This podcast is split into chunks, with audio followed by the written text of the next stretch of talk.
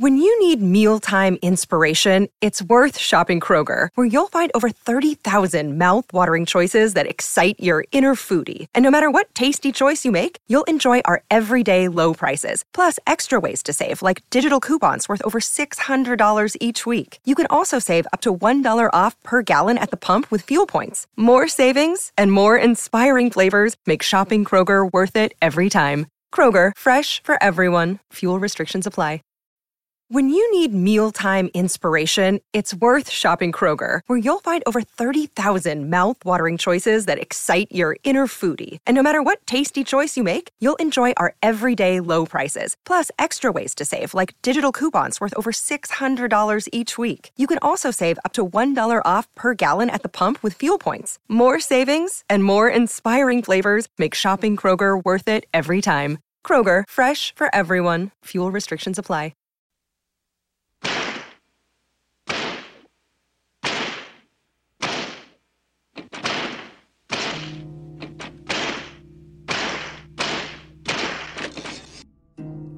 Reading now an excerpt from Watergate The Corruption and Fall of Richard Nixon by Fred Emery.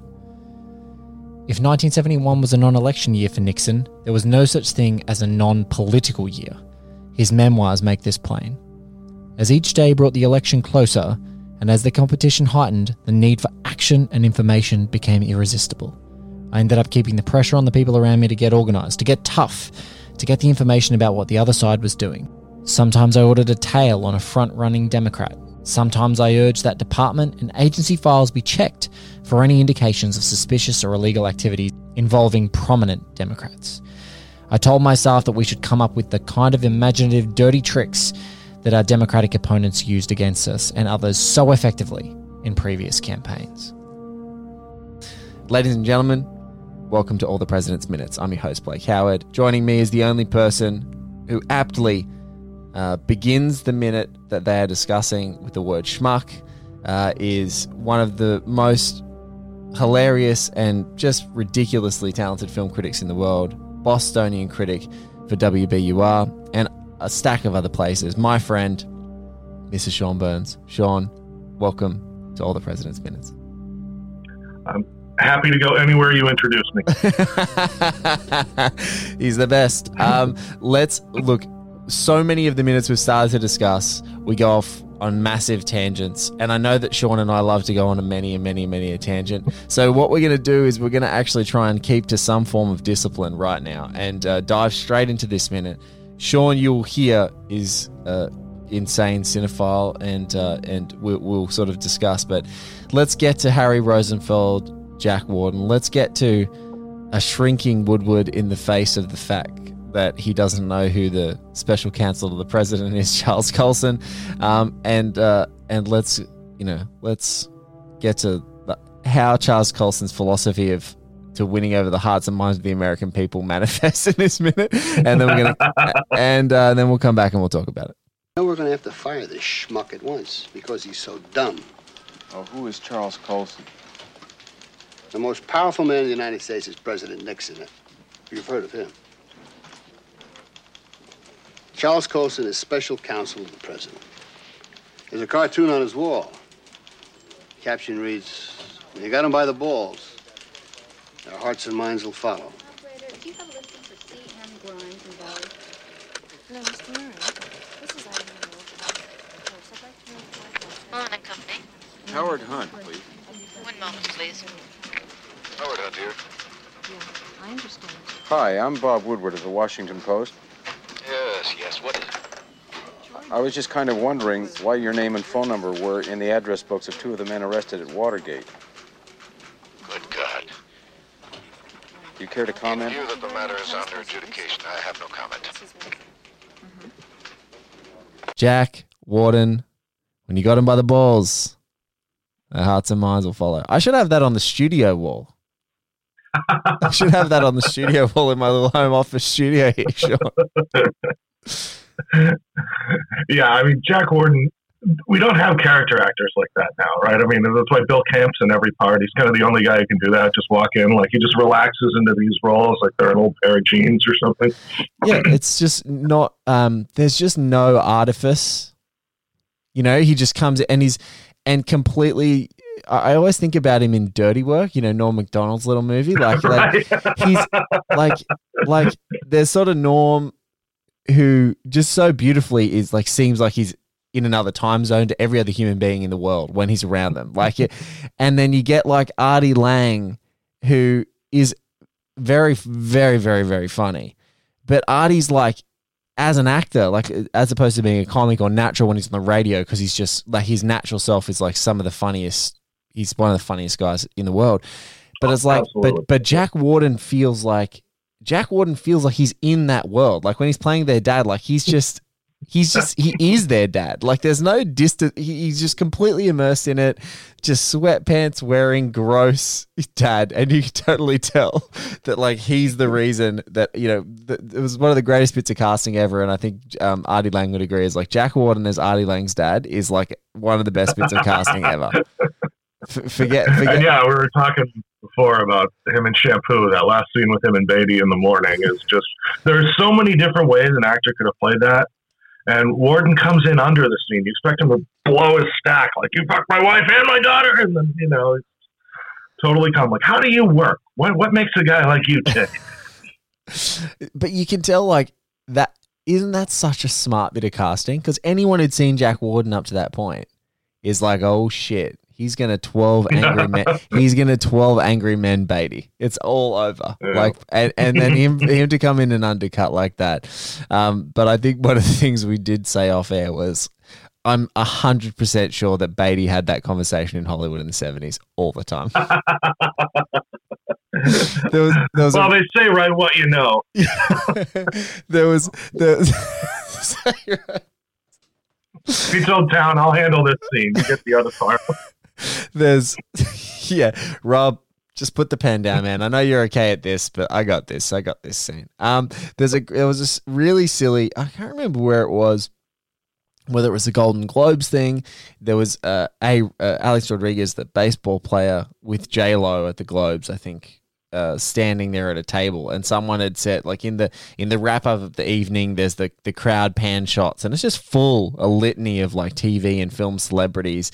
And there's this moment where Beatty is talking um Beatty's talking to J-Lo and you can and Beatty's standing up, J-Lo's sitting down, and A Rod sort of standing up behind him, and there's a crowd of people trying to sort of make their way out of the theater, and you can see A-Rod sort of slowly moving in between the two of them to like do it, and and, so, and someone just clipped it on Twitter. I have got to find it, but someone clipped it just right back on my bullshit. Like as far as Beatty, you know, like just like trying to Mister Mister Steal Your Girl. Like I just thought, God, that is too funny. But let's get back to this minute.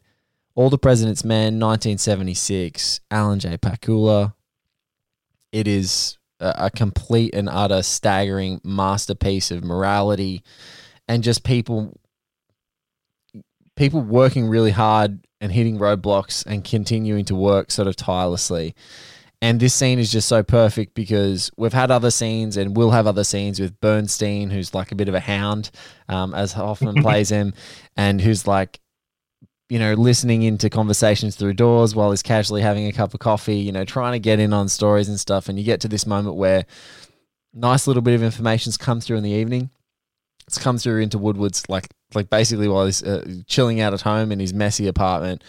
You know, H Hunt, W House. You know, oh sorry, W H H H H or W H and uh, and H Hunt uh, and and Howard Hunt W House. And so he comes in and starts making some phone calls. And this and the first phone call gets into this Colson's office, which is the great introduction of the scene. But it then unfolds into this beautiful, long investigative scene where there's a whole bunch of dump of information, and it's just so beautifully put together. Because in so many like, and I and the the one movie that just drives me insane when I think about it is something like Attack of the Clones. You know, one of the Star Wars prequels where every bit it's the it's the most egregious example of there are so many conversation scenes where they're trying to move the plot, and George Lucas only knows how to you know have people talking to each other, standing and talking in the same exact way, shot with at the exact same range, and it's just a litany of digital backgrounds that are like changing the mechanics. Well, what he thinks is changing the mechanics of them just having a conversation, two people, but it may as well be two people sitting down at a coffee house and just talking because it's just the same shot. But this is just a really masterful conversation. Now, is this our first split diopter?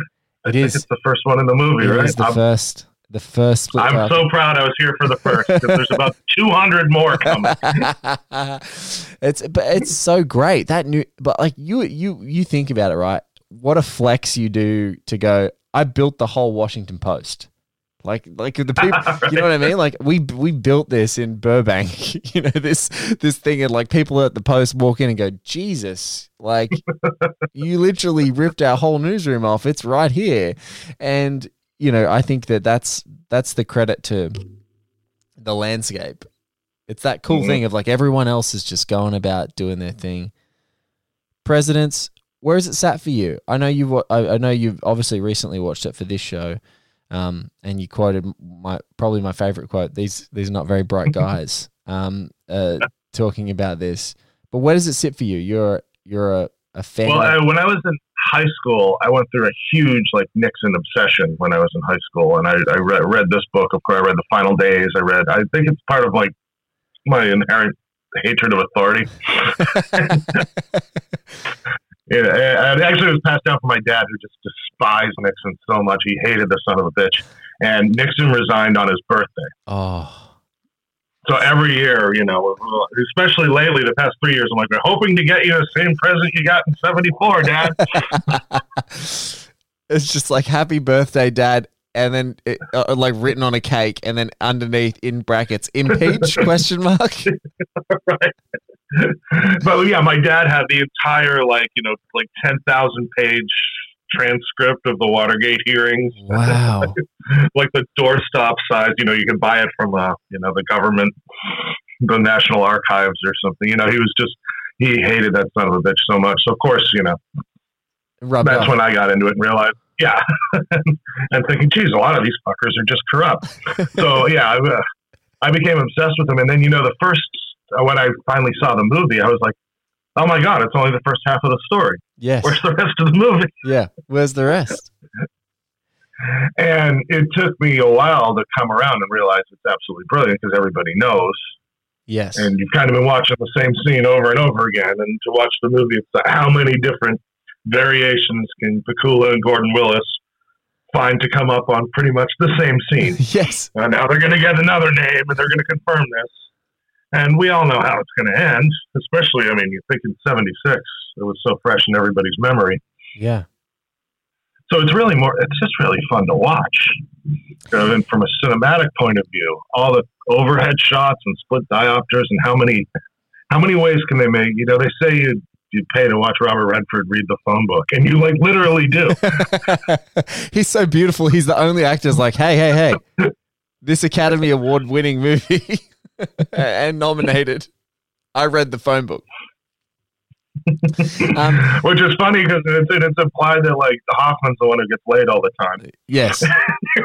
There's that Bernstein line. You're a, like you're a hound. My girlfriend told me about you, and you're like, uh, isn't is, isn't it funny the lies we allow cinema to tell us?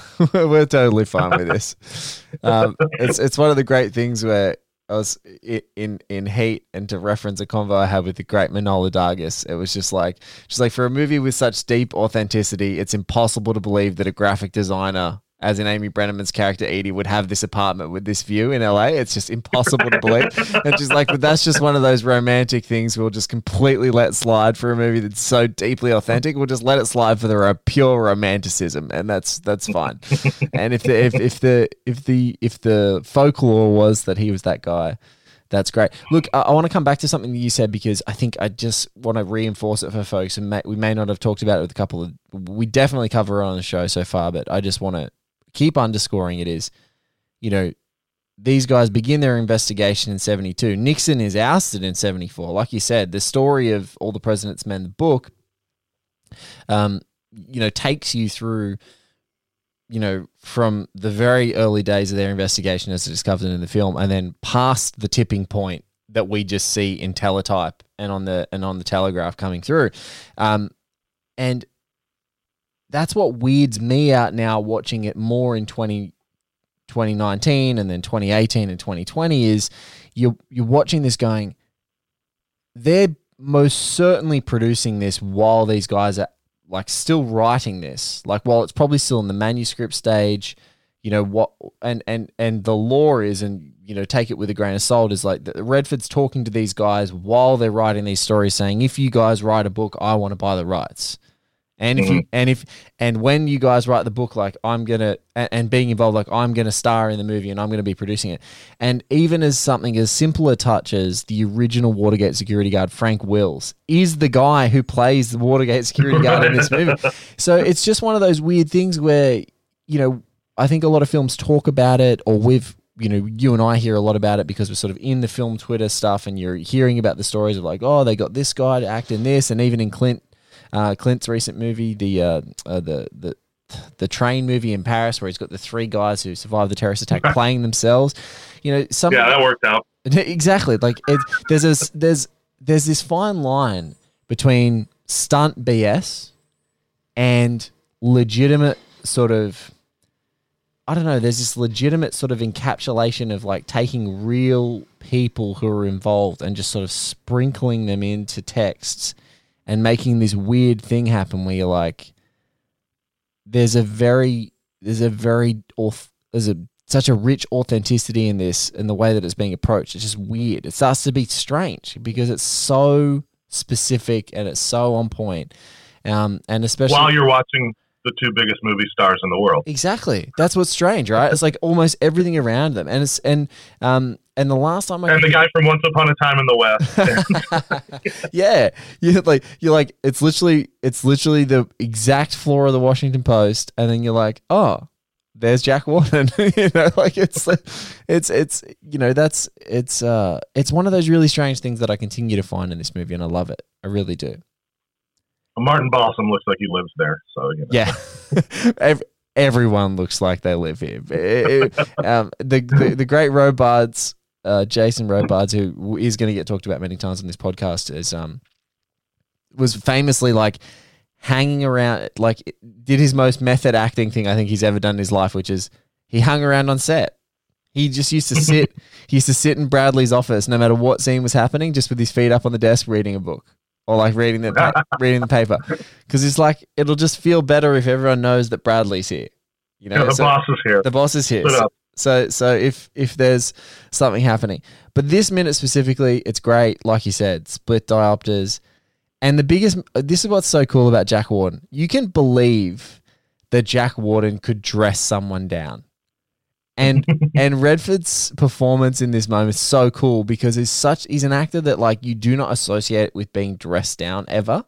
Or like when Yeah. he when he is being chided, he's usually like, you know, like you think about Butch Cassidy and Sundance, also by Bill Goldman. It's like like there'd be times where Newman's like chiding him and he's just like he just stands stoic still like he's just a wall and the fun and the, the the humor is the fact that he just doesn't respond to any of uh, Newman's BS but in this he's like shrinking like the beginning of this scene this massive guy is shrinking feeling like a complete dummy and it's just so wonderful it's just a really great touch in this whole movie to see how he gets like dressed down so bad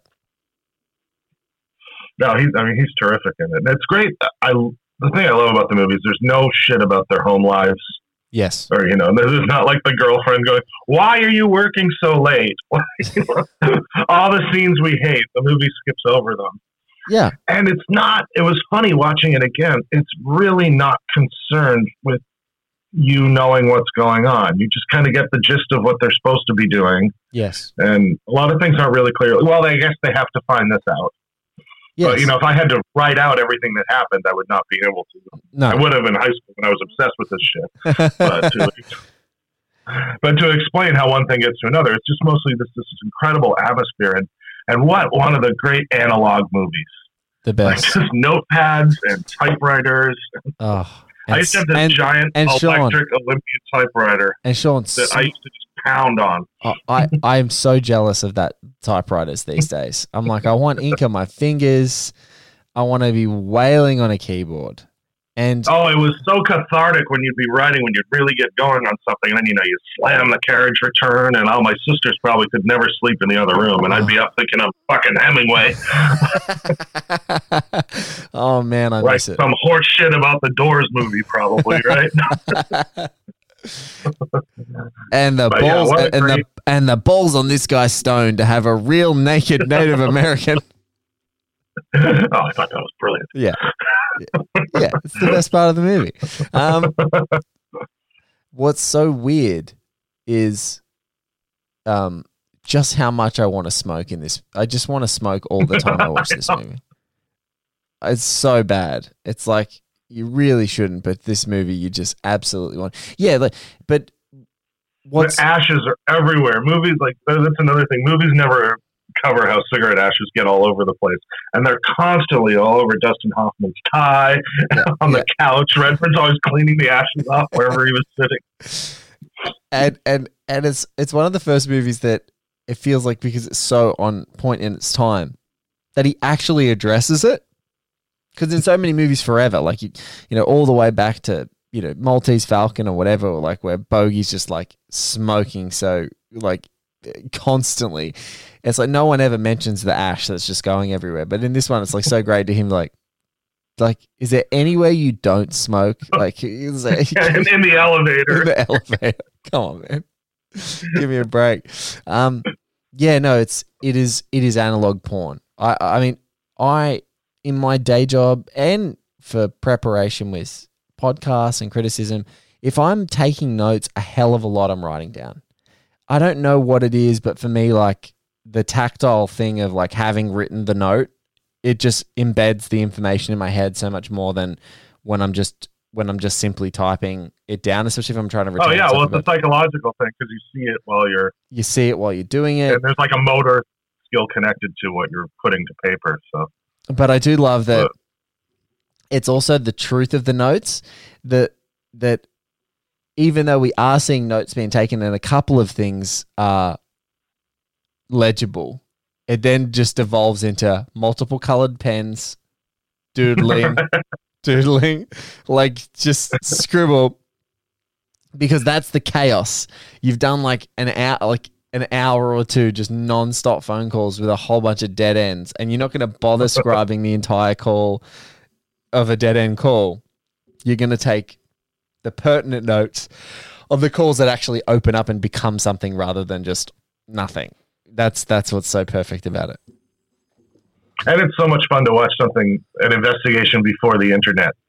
Yes. You know, oh they have to they have to look all this shit up, and oh now you got to go to the library, and you got to go to this office, and Where where do you think that started? Because that's what there's nothing more infuriating in contemporary things. Even like the speed of the contemporary discovery. I know you can Google stuff, but one thing that I hate is and maybe it's like a Bourne maybe maybe sort of they they mastered it in those Bourne movies of like I need you to hack into I need you to hack into this camera outlay. I just want to see someone have a conversation with transport. Like, you know what I mean? Like if they're, if they're about just the agony of like call transport, even the line change, call like transport and ask for the feed to those cameras in the and watching them go where he's in there. We've got eyes on him. Get those cameras up. How far away are we? 30 seconds.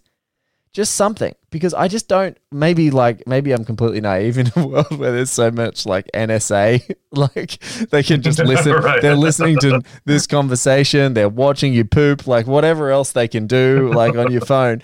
But it's like I that there's no tension, and seemingly every government organization can just click a button and they have access to every single feed possible. Um, that well, this is why, right? The Coen brothers said they'd never write a contemporary thriller because it would just be people sitting in front of computers. Yeah. There'd be no fun. Because no- they're talking about, I think it was in Revolution, the part in the No Country for Old Men with the, the phone bill. yes. With, you know, should you to that great sequence where he's tracing the phone numbers. And they're like, yeah, now this would just be a Google thing and, you know, no fun to watch. No, absolutely not. And and even just the you know, instead of that beautiful, glorious scene of him looking at his reflection in a TV like a TV that's turned off in his reflection there and like looking around and scanning the room, he's already ha- he doesn't go to the house Yeah. or he Right. opens the door and no one's in there and he just turns away and he goes back and dials Google on his phone and he's searching immediately their phone records. It's it's it's kind of stupid. It's it, but here is here's the grind. This is this is what's mm-hmm. good. And it's like in a modern context it's nice to think that people and this is what is so great about Jack Warden. Maybe this scene and probably the whole movie is that these guys aren't great journalists at the beginning of this movie.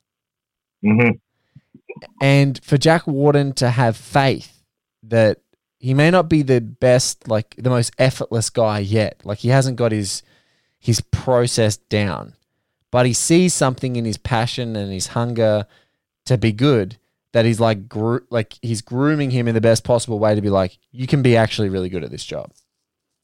And it's nice because it, he's so affectionately shitting on him at the beginning of this Right. scene and he's not being fired. Like it's so dumb. Like i think it's like people it's, screenwriters have turned like life into these stupid shorthand moments and when we see them like lean onto these tropes you're just like god damn it.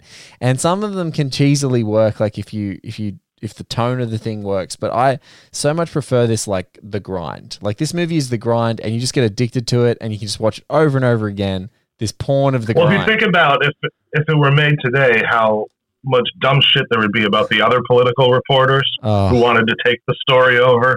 You would have this whole dumbass rivalry, you know, in addition to all the scenes with the wife and the girlfriend at home saying, "Why do you work so much?" And then, you know, they would lose a scoop to the the hot shot political reporters. You can see the hacky version of this movie Yeah. so clearly while you're watching it. yes. And that's sort of the miracle of it that they've just pared away, you know, and trusting the audience. Like, you know, that we don't have to, we can get the gist of it without having to follow all the little details, not have everything over explained to us.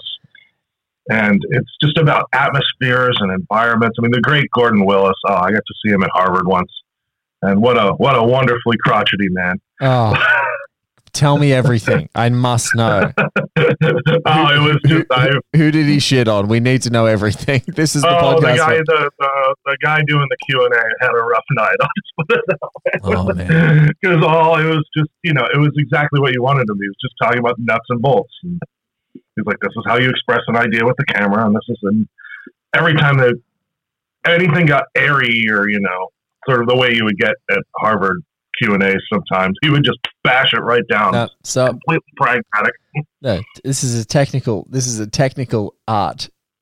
right? I can adjust things. God, look at the fucking fluorescent lights in that newsroom. It's the most beautiful thing under those wide angles. I mean, they just go on for days behind them. Yeah, it's like a football. It's like a football field of desks, and and they do such a you know they do such an amazing job of like every desk being a little bit of calculated mess. There's some islands of people who've clearly got some like OCD where they keep their desks really clean, but it's usually just like where it's it's just mounds of paper, copy copy desks, new editorial teams here, this everywhere. People like constantly on phones, hovering around TVs. It's just a stunning like it's it's like Monument Valley, John Ford Monument Valley, but it's in but it's but it's a newsroom. Like it's just like flowing through just so perfectly. It's Yeah, when I interviewed uh, Ben Affleck for Argo, he said like he said his whole thing to the cinematography. I want it to look like all the president's men. I want just like trash and shit everywhere. I, I want every desk messy, overflow. Don't change the ashtrays. yes, that's that's a good note. That's a really good note as a director. Oh, because you can smell that office. You can smell the stale smoke in the air, and you know everyone has horrible coffee breath. You can just feel it. And and my favorite thing is and people are bumming smokes and there's notes for and there's notes for messages come get your Mhm. messages and there's like 12 stacks of notes you know th- this is the thing if s- for some reason the american lottery goes off and you know um, uh, uh, or even the australian one for that matter because it has such a high thing i just want to recreate the watergate office and we're just going to fill it and smoke in it and have paper we're just going to create a publication and a podcast studio that is just paper and messy desks and corduroy jackets and smoking, and that's just it. It'll be just a team of people.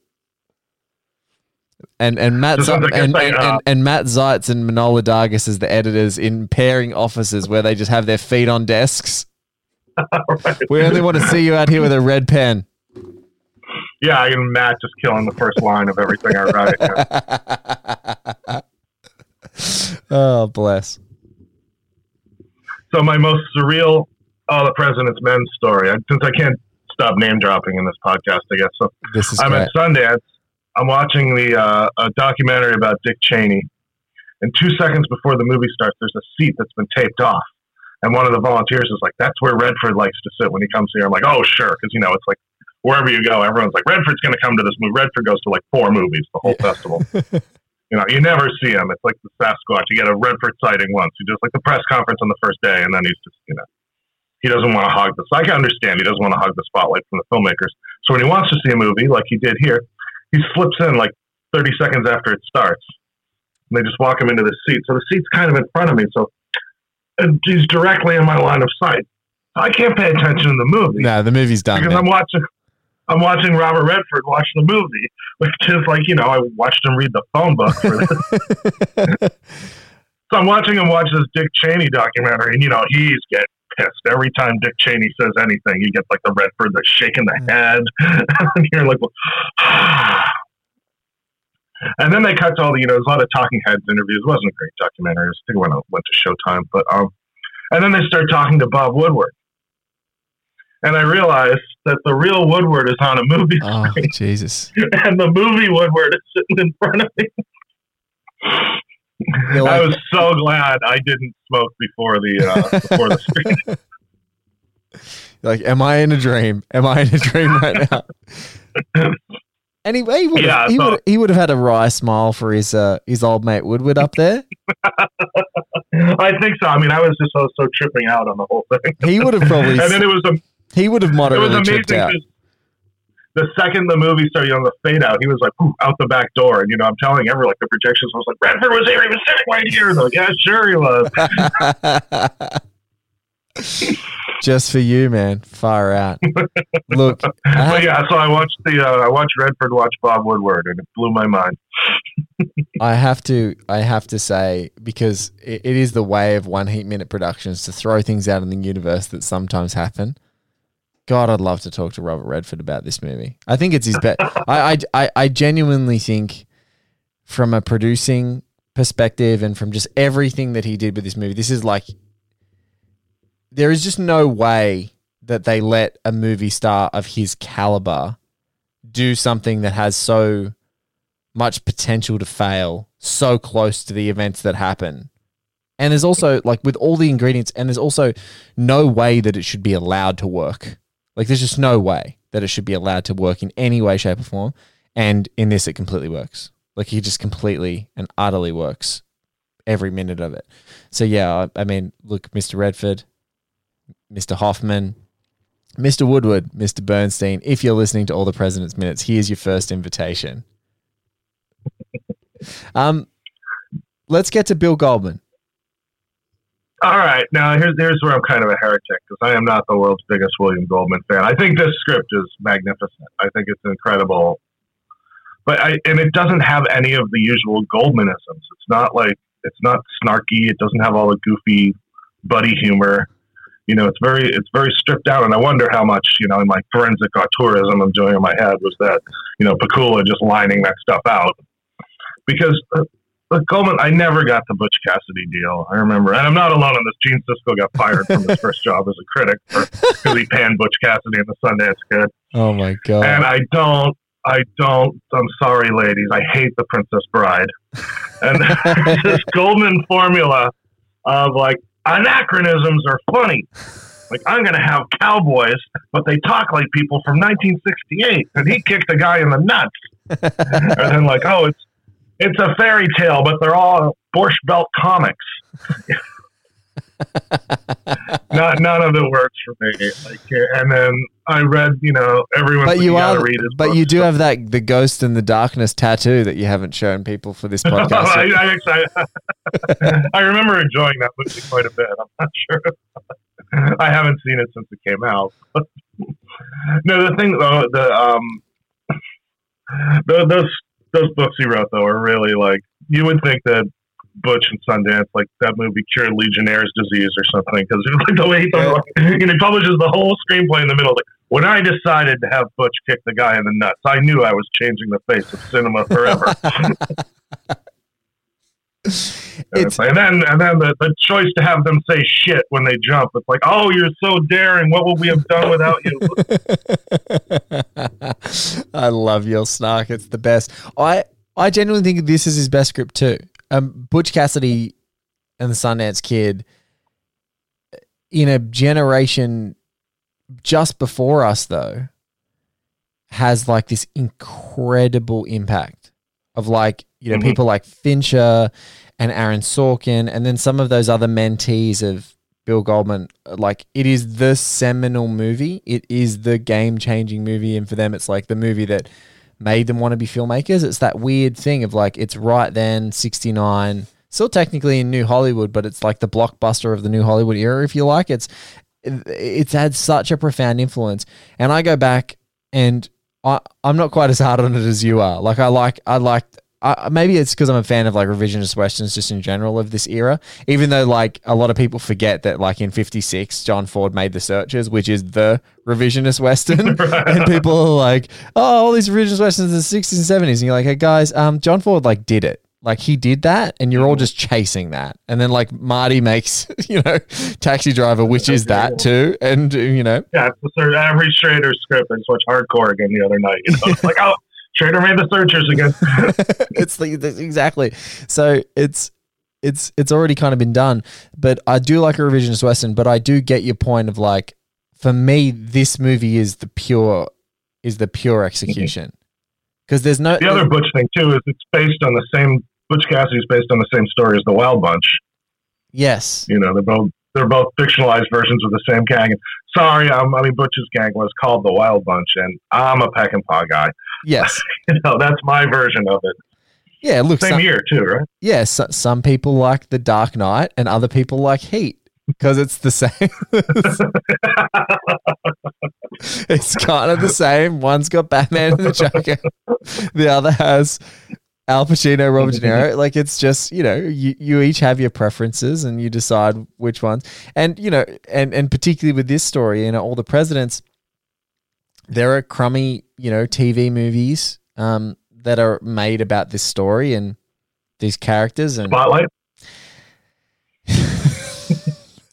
I think Spotlight's about something else, but I think McCarthy. oh, I thought you said crummy TV movie, and I just jumped right to. yeah, I don't. I'm sorry. I got. I'm a. I'm a heretic for as a Bostonian here because I I gave Spotlight two and a half stars. I, I- thought it was yeah, one of the most visually underwhelming films released that year. it's it's a it's got great performances and there's very good chemistry. But I agree with you. I I don't have the same visceral reaction. Like I, I was talking earlier to Maria Lewis, who's one of my dear friends, author, writer, you know, um, uh, film critic too, and she's she's like, oh, I know I watched Spotlight on repeat. She's like, I love Spotlight, and she's like, I really like All the President's Men too, but Spotlight is better for me. And a few people I've spoken to, like Spotlight resonates with them. I'm not sure if it's the content, like whether it's the content of the story or you know they're not as It's, Sort it's of- got, it's got to be because it can't be the visual. it's yeah. That I'm much more of like you talking about this movie being all atmosphere, and so many times like doing the same grind of the same process over and over again, and the talent because you can imagine if it wasn't Pakula paired with Willis, how boring could this movie have been? It could have been the Mhm. most boring movie of all time. And I think with Spotlight, the content sort of hopes to get you through because it is like so inflammatory and so crazy, and that's where you can still hang on to it. But there's like, there's no library scene in Spotlight. There's none of these beautiful split diopter grind. There's not the agony of like, or, or like strategizing in a Macca's that's just full of people. Mhm. Like, you know, and then going back out into the grind and then the music playing and just this presence of like this whole city is just this massive rotten corrupt place like that is just like all, all the good people are in here like who are surviving they haven't got long to go because it's just it's just going to infect you yeah spotlight doesn't have any of that That's another thing that, uh, that that struck me too. Watching it again, the incredible smallness of Woodward and Bernstein. Who not they're never given the hero shots of you would expect from movie stars of that caliber. no And there's constantly with the overhead shots and the camera pulling back wide. You know, you're always expanding to take in the city around them and realizing how like infinitesimal these two little they look like bugs in all these overhead shots. little bugs going and they're going to bring the whole thing down. going through all these stacks of places and they're just as inconsequential as everyone else going about their day. And and it's just mm-hmm. that they kind of happen to be working 20 hours a day, you know, basically nonstop um, in that way. But one thing that I think, you know, we've done it's in you've with your incredible stories. There has been a revisionist history in and of itself with all the President's Men and Bill Goldman as a result of his brilliant writing about adventures of the screen trade and then what lies did I tell and so um I I love that you said like there's people have done people literally have done the forensic examination of like did Bill Goldman write this script you know because Redford has said famously that he and Pakula like did lots of edits or Yeah. may- maybe rewrote it. And I think what's great is like I think Bill Goldman wrote this script and I think the forensic boffins on the internet have discovered. Like they pretty much have done it. But it's just the that's where people you go if you want to learn what a director does watch a mm-hmm. watch Pakula at this time and then read the script. Because it's not on the page. It's in his head. Right. it's, like it's not on the page. It's in his conception of how the scenes need to flow and how the actors need to relate to one another and how you pare back a scene or take away a line or you know get someone else to stumble into someone's line to give it that organic chemistry. And it's like he's the guy that's behind the lens going no we're going to do it like this. We're going to make it like this. We're going to we're going to we're going to basically do kind of what i did in the parallax view except it's going to be the real world you know what i mean? Like it's going to be the real world. We're going to try and make it as organic and back as possible. Yeah, the thing, the you know, you talk about Goldman's writing about film. He used to have that column in Premiere, yes. And it used to make me crazy because the one that the one that really got the bee in my bonnet was who's going on and on about how Martin Scorsese doesn't know how to tell a story. Now you and I have podcasts. We, I always go to the barricades when people talk trash about Marty. but he wrote this whole thing trashing not just Gangs of New York, but every Scorsese movie about how, how unsatisfying dramatically Taxi Driver is. the King of Oh, Comedy. he just eviscerated all these. Now Goldman had a movie in theaters at that time that he had written, and the movie was called Dreamcatcher. oh And I oh. believe it was couple years before he'd written Absolute Power, which is one of the dumbest movies I've ever seen. now you've got your name on those, and you're out there going, "That Scorsese guy, he doesn't know how to tell a story." Like, have you seen Dreamcatcher? There's a part when Thomas Jane answers a gun because it's a phone with a psychic message from his friend, and like the gun and- makes it's John Wayne's gun given to Morgan Freeman to help fight the aliens. And he answers the gun like a phone and says, Jonesy, I knew it would be you. Well, who did you think was calling on the gun? Who did you think was calling on the gun? Oh, like, oh man. shit, it's a it's a robocall again. They want me to vote want to know who I'm voting for. oh god. I forgot that movie. I think I blanked it out because as soon as Damian Lewis was talking to himself, one in the American, his really generic and accent at the time, which sort of sucked back then, but he's figured it out now in Billions. Like he's figured it out, but back then it was terrible. And then he's like, he'd go from that into like Jonesy, Jonesy, and I just remember him doing that, and I was like, Oh yeah, what? a feet British villain named Mr. Gay. What? What even? Mr. Gray, but they call him Mr. Gay. what is even this movie? Yeah, it's really strange. It's it's funny, you know. It, it's funny. Uh, That's a It's- it's- bizarre film because it's like this I super budgeted, like Lawrence Kasdan, John Seale shot it. Like it looks really expensive and nice. yes, and has a lot of like actors on the up. You know, it's like all those guys on the Yeah. upswing as far as career. You can tell that they're casting for. Oh, these guys are on the upswing, so this should be like a a really ripper. It's really funny how you can people can be people can be prescriptive about the way that one film does work or doesn't work. And like I would totally hear a criticism of Gangs of New York and be like, "Oh, it's a not not a satisfying story." And go, "All right, well, let's unpack that." Like like tell me tell me what hmm. you're saying. But then to go on and make more sweeping generalizations that it doesn't work ever. It's like, wait, wait, wait, wait. Are we talking about Gangs in New York? Because let's just go back. Let's finish the conversation. Because anything you've got to say about the lack of satisfaction in Goodfellas or Taxi Driver or Mean Streets, just or Raging Bull, like maybe the greatest. Oh, Raging Bull was a big bugbear for him. Like, you know, that doesn't give the audience anything they want. It's not meant to. well, I know. This is why I hate industry columns. Yeah. This kind of shit. Yeah, it was a fun industry column though. It was fun because also one thing you do have to love about Goldman with that is that like he was sort of you know he was not at his most prolific period or his most critically louder period at the time that the column was like hitting its absolute heights.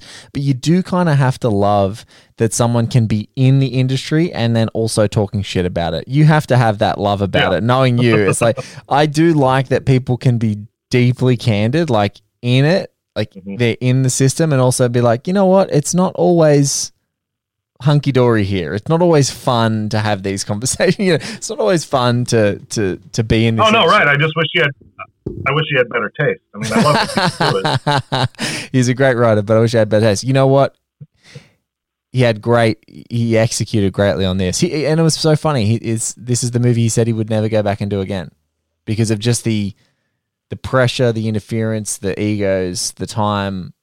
You know the Oh yeah. the the the Nora Ephron coming in and having a crack at scenes, and Redford and Hoffman wanting their own stuff, and obviously uh, then Pakula having a very particular vision. Um, all of that, all of that stuff. Well, the structural brilliance. I mean, you'll hand it to him because just the idea to end on their big fuck up. yes, You know, that's like where the like the second act is, where they call it the all is lost moment in screenwriting manuals, yes, and that's where the movie can end because you know everything's going to work out. So Yes. we don't need to sit through all the rest of this. Like, no, and you have a wonderful monologue of it by Robards that closes it out, and you're like, yes, I don't need anything else. No, we're good. no.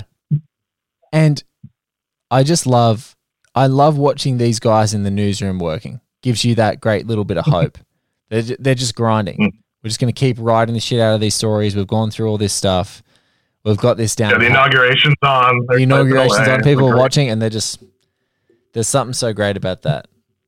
We get The role of the television in the movie is really funny too. It's always this ironic counterpoint, and like everyone's staring at it, and it's saying something that's just patently false, or it's a stupid, misleading thing. And you know, like But- TV is this sort of villain looming over in the corner. and but also there's there's a couple of times where TV does do the right thing in this movie in the archival footage, and it's because it's it's giving someone a platform who has no time for the newspapers.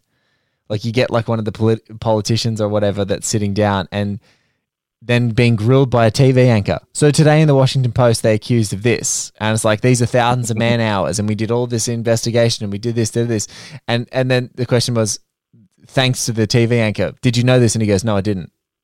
And it's like it's like there's that great moment where it's like, oh, there is some. The power is when they when the platform gives you the big targets, but you ask the right hard questions of like, why didn't this happen? And then they kind of get stuck. And that's where you can see these guys getting skewered on the national stage in the most digestible format. You know, you don't have to read countless pages of the post. If a good journalist has a as a political leader on there and asks the right grilling questions, they're great. Man, this is a good movie. So I know you got into it a little with Bilga, but where are you on the post? the Spielberg film. Uh I really like I I like the writing of that movie. I like I, I like the performances. I especially like the faces because it's got a great there's a great lot of character actors that are just littered through this Mhm. movie. But I think that for me the it's it's it's just a more dramatic telling. Like Spielberg is flexing a different set of dramatic muscles, and uh, it just feels like for me it just doesn't work because I I like the anti drama. I love this movie so much that I love the anti-drama of this. And so with Spielberg, he's pa- a much more painterly, melodramatic brush in some instances, like underscoring with Williams and that that that scene with um, Streep uh, sort of walking out of the courtroom at the end. I just it did that. Oh, yeah. that I ju- that just didn't jive with me. It's an entertaining movie, but it's just a bit too you know you know when when you see someone nursing the papers on the plane and there's like a Dutch angle, like an overhead Dutch angle, like like down like like um, o- on the in the fuse like in in the actual column of the plane, and like I, I just was kind of a bit. It was just a little bit underscored of like over over dramatics, and I one of the things from going from you know some of my favorite movies are really different on this, but like with Heat is so hyper stylized, and maybe this is like the mm. The complete opposite way that I appreciate movies is that this is effortless and anti dramatic, and the drama is in tension and in silences and in reactions. Like even in in in that moment in this exact scene that we talk about when Warden's Harry finishes the sentence of like he's got a uh, uh, he's got a plaque on his wall that says when you got him by the balls the hearts and minds will follow. There's this beautiful moment that Redford gives and that Pakula gives Redford where he looks at him and his eyes or the way that I read that his eyes do this, he sort of goes, Is this for real? Like, is this for real? And then when he and then when he cognizantly like understands, oh, this is for real, and also, oh shit, this is who we're dealing with, he then gets this sort of bit of Mhm. steel in his jaw, a little bit of a clench, and he turns back into the end of the scene. And so just little there's not enough air and not enough anti drama for me in the post. And that's more of a stylistic choice of how Spielberg was constructing the story. Maybe it was the way that he, in his head, tried to differentiate himself. You know, he loved presidents, but maybe didn't want to look like he was aping presidents. Well, I think no, because it's like a 30s newspaper comedy for most of it. Like that was the big shock when I saw it. I thought it was going to be this very self-serious journalism is important, and it's Spielberg doing Howard Hawks half the time, where he's trying to see how many people he can get on the phone at once in one Yes. scene. It becomes this contest where, like, when he's like rustling them all in and out of Hanks's house, and the kid's got the lemonade stand going, and it becomes this great little, you know, it's I agree with the melodramatic stuff in the movie didn't work as well at all for me, but just you know, Hanks in a newspaper office screaming at everybody no, and that, them all no, talking over that all marvelous. all of that stuff is great. All of that stuff is great. I, it, it, and for me, it was just more the style, whereas like the aesthetic Yeah. and the style. And it almost doesn't quite fit with the story they're trying to tell because it's a very serious story about a war that killed a lot of people that could have been prevented. And we're just running around with Meryl in the caftan. they're in and out of the parties. but I think that like I, I- think that that's ult- like I think that's ultimately where they're going is like Mhm. maybe you know especially those sort of revelations for himself as Bradlee personally later is like what relationship have I had with politics Mhm. uh, that that has maybe made us be too, too sort of um, I don't know too, Too chummy. yeah too chummy with this office and this idea Mhm. and and even if we are mates Yeah. with him He's talking about Jack. he's talking about Jack yeah we've even Jack. And and that like completely surrendering to the idea that no this is not our game. Like people might like us they might see us they might respect us but when they're a story there's a completely different outlook. I actually re- that's one thing i deeply love in the post is that outlook of like hey we're journalists. We can be we can be friendly with these people and we can be cordial but we cannot be friends if they're the story. They're the story you know this kind of sucks it's not being an investigative journalist and and and uh, being an investigative journalist. You journalist can't have Bob McNamara over the house anymore. that's exactly right. Like because they're going to be the story. You know, you can you have to choose that. So it's kind of a life. That's but yeah, no, I I was a little bit more on the stylistically I just it didn't jive with me as much. But I should, you know, I but also that's because I've watched this movie All the President's Men that is like hundreds of times. Um and I've probably watched the post twice. And I could probably do with another. I could probably do it with another watch, and I watched them pretty much close to its release. So with all that familiarity, but maybe I should just jump back. Could jump back in and uh, check and it of course, the best All the President's Men remake is Zodiac. yes, exactly right. Exactly right. Especially the agony, and and the, even and David Finch is like, oh, you you want an ending that you know is just sort of a cliffhanger that is not specific. You know, hold my beer. He's hold my beer. Just, you know, a freaking guy yeah, being that- in- especially that, that a guy being interviewed in an airport bathroom basically is like yeah that's him he killed and that first hour in the newsroom. You know, it's the same fluorescent lights, it's the same shitty desk. Beautiful. and, you know, what a stunner yeah the chronicle i love that and the that opening shot he just was that's you know that's such a fincher thing but it's it was so beautiful the the um the mail cart through that office is just such a great way to get into that world and again desks are just mounting with crap papers everywhere scribbles um, Graysmith's great because obviously he's cartooning all the time, so there's just little little cartoons of every single thing all over the place. the last, the last adult Downey performance. Oh, he did do the judge, and I am actually deeply a sucker for that movie because of my daddy issues. But that's um that's another Oh, topic. wow. That's a That's top. a, that's a long picture. We'll, we'll do that another time. uh, but you know, it we, we talk about we talk about Zodiac too, but again, Fincher, love Bill Goldman, favorite movie, Butch Cassidy and the Sundance Kid. Tis- See, I think it was Fincher was more of a Pakula guy, I would assume, just because of you know, yeah, yeah, over especially in terms of the lighting scheme. yeah. Is- He hates highlights as much as uh, as much as Gordon Willis. Why are you shining a light on their eyes? oh, so perfect. Well, I can't really think of a better way to end than your um, Gordon Willis. Why are you shining the light in their eyes? Mate, thank you so much for being a part of all the President's Minutes and going down. Look, this was your biggest name drop podcast ever. I know. I, I don't know how I can ever top this. I, I, Too many anecdotes. you watching Wood, you watching Bob Woodward from this movie, watching Woodward, and your head not. I'll explode- never top that experience. Like I, I, if you were going to file a the review, most surreal thing. That, if you had to file a review for that movie, I, I would just love seeing you get outside and just call your editor and go, "I just didn't even watch a frame of that." Like I just like I I would have to write like what Robert Redford thought of every line. Mr. Redford rolled his eyes. Mr. Mr. Redford rolled his eyes at another Dick Cheney quote. He nodded his head approvingly at the filibuster. then the resolution passed, and he shook his head. Oh God, mate! Thank you so much for being a part of all the President's Minutes. You're the best, and uh, and I hope that you uh, enjoyed as part of One Heat Minute Productions. Xander Berkeley talking about Ralph. Marvel. Sit down. Sit down.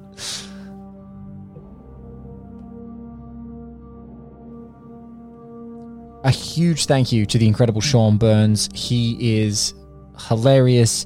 He's extremely talented and articulate. And if you want to find his great and sardonic Twitter, it is at Sean M. Burns. You can follow all of his stuff there, and you can even go to his website for which keeps an archive of everything that he does at splicedpersonality.com. Splicedpersonality.com is the best place to find Sean. Thank you so much again for listening to all the President's Minutes and anything on the One Heat Minute Productions feed. I'm your host, Blake Howard, and producer of Increment Vice, as well as everything that's been happening on the One Heat Minute Productions feed. If you want to follow me, simply go to at One Blake Minute on Instagram and on Twitter, or to oneheatminute.com to find out everything that's happening with the show and about the show. If you guys want to support us, we have a link on oneheatminute.com to our Patreon. If you can spare even a couple of bucks a month, the cost of a coffee a month you are going to be contributing to this show, the amazing Increment Vice, and any other amazing shows that are a part of One Heat Minute Productions. Thank you so much in advance. If you can't support us, you don't have the cash, that's totally fine. But please subscribe, rate, review, and share the shows. We would love, if you are digging the show, share them with like minded film folk around the place. Thank you so much once again for listening to this episode. We'll catch you on another episode of All the President's Minutes and another episode in the One Heat Minute Pro- Productions feed very soon. When you need mealtime inspiration, it's worth shopping Kroger, where you'll find over 30,000 mouthwatering choices that excite your inner foodie. And no matter what tasty choice you make, you'll enjoy our everyday low prices, plus extra ways to save, like digital coupons worth over $600 each week. You can also save up to $1 off per gallon at the pump with fuel points. More savings and more inspiring flavors make shopping Kroger worth it every time. Kroger, fresh for everyone. Fuel restrictions apply. When you need mealtime inspiration, it's worth shopping Kroger, where you'll find over 30,000 mouthwatering choices that excite your inner foodie. And no matter what tasty choice you make, you'll enjoy our everyday low prices, plus extra ways to save, like digital coupons worth over $600 each week. You can also save up to $1 off per gallon at the pump with fuel points. More savings and more inspiring flavors make shopping Kroger worth it every time. Kroger, fresh for everyone. Fuel restrictions apply.